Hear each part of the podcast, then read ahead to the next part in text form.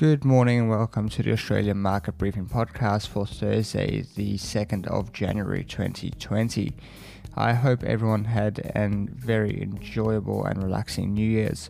2019 was certainly a busy year in the markets and in the world in general, and I'm sure that now that we are within the calendar year of another presidential election, things will only get more crazy from here.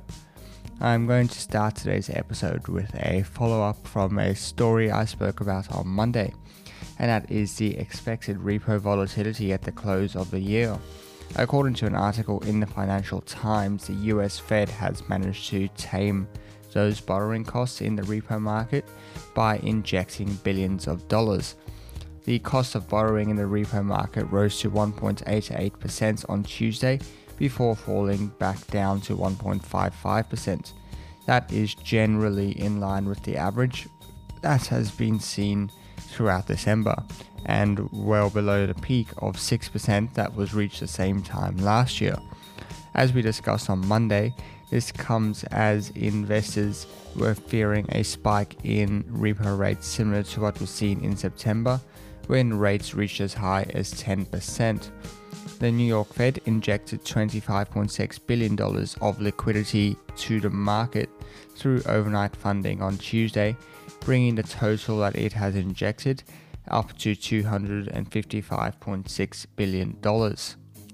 While the Fed certainly had a massive effect on the availability of cash in the system, there was also indication that the banks are simulating repo operations through derivative markets in order to continue to service their clients' liquidity needs and still meet the regulatory levels of lending for year end calculations. This provided a little bit of space within those markets. Clearly, though, this will not be the end of the story. While the Fed may have been successful at managing the market's demand for liquidity through the last quarter of the year, the challenge ahead of them now is to try to wean the markets off that support without causing another freeze up. Given that Donald Trump hasn't tweeted over the last few days, the news has been fairly quiet. This has given journalists plenty of time to write articles looking back at 2019. The Financial Times posted a great one, which I will summarize here. Of course, however, please do go and read the article itself. The Financial Times summarized the year into a few key themes, although the biggest one was that 2019 was a year of reckoning for central banks around the world. The Fed made a U turn on its policy, starting to cut rates and providing the market with lots of very cheap money. This happened early, with the Federal Reserve signaling back in January that not only were they finished with rate hikes, but also that they were now also considering rate cuts.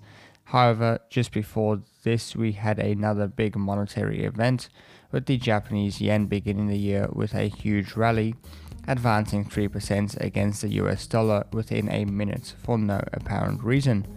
The Australian dollar reacted by hitting a 10 year low. However, despite this exciting start to the year, we saw fairly little volatility on forex markets for the rest of the year. The other notable event in currencies, however, was Donald Trump's launching of a so called currency war in June by complaining that other countries were being very unfair to the United States after the ECB signaled a fresh round of stimulus.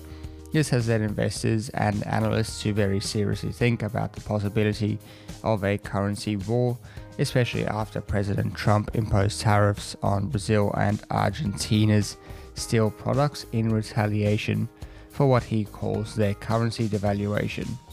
Then on August 5th, the renminbi was allowed to fall past the 7 per US dollar benchmark for the first time since the GFC. Immediately, diplomats started labeling this move as currency manipulation as fears of the chaos of 2015 came to the fore. However, the Chinese currency soon recovered and no large bank fallout was seen. In the bond world, we saw record amounts of bonds trading at negative yields this year as global uncertainty continued investors' search for safety. This peaked in late August with $71 trillion of debt yielding negatively globally. On September 16th, we saw the attacks on Saudi oil facilities, which again launched fears of unraveling of global markets as oil prices soared. However, they quickly returned to earth as no wider confrontation with Iran was initiated. However, following the attacks, trading in New York and London smashed records, with the equivalent of 5 billion barrels of oil changing hands. We, of course, cannot leave out the quite impressive failure of the WeWork IPO.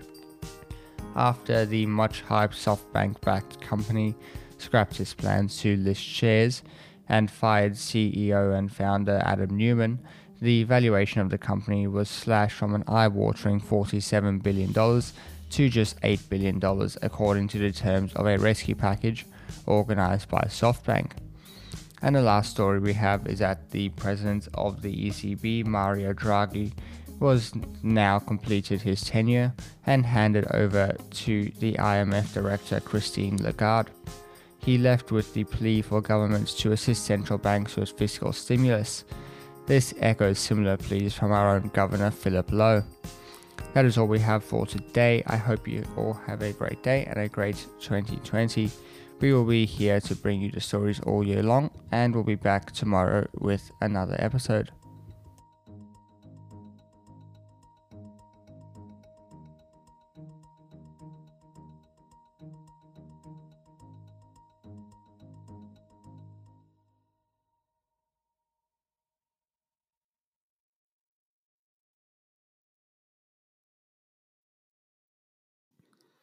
Hey guys, thank you for listening to that episode of Australian Market Briefing.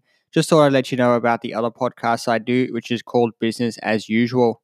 I do it with my friend Matt Brewis from the Millennial Investor YouTube channel, and we get together every week and have a discussion about what is, what is going on in the markets in a bit of a longer form that I do on this podcast. And we also have some discussions about how we like to act on the information and news that happens.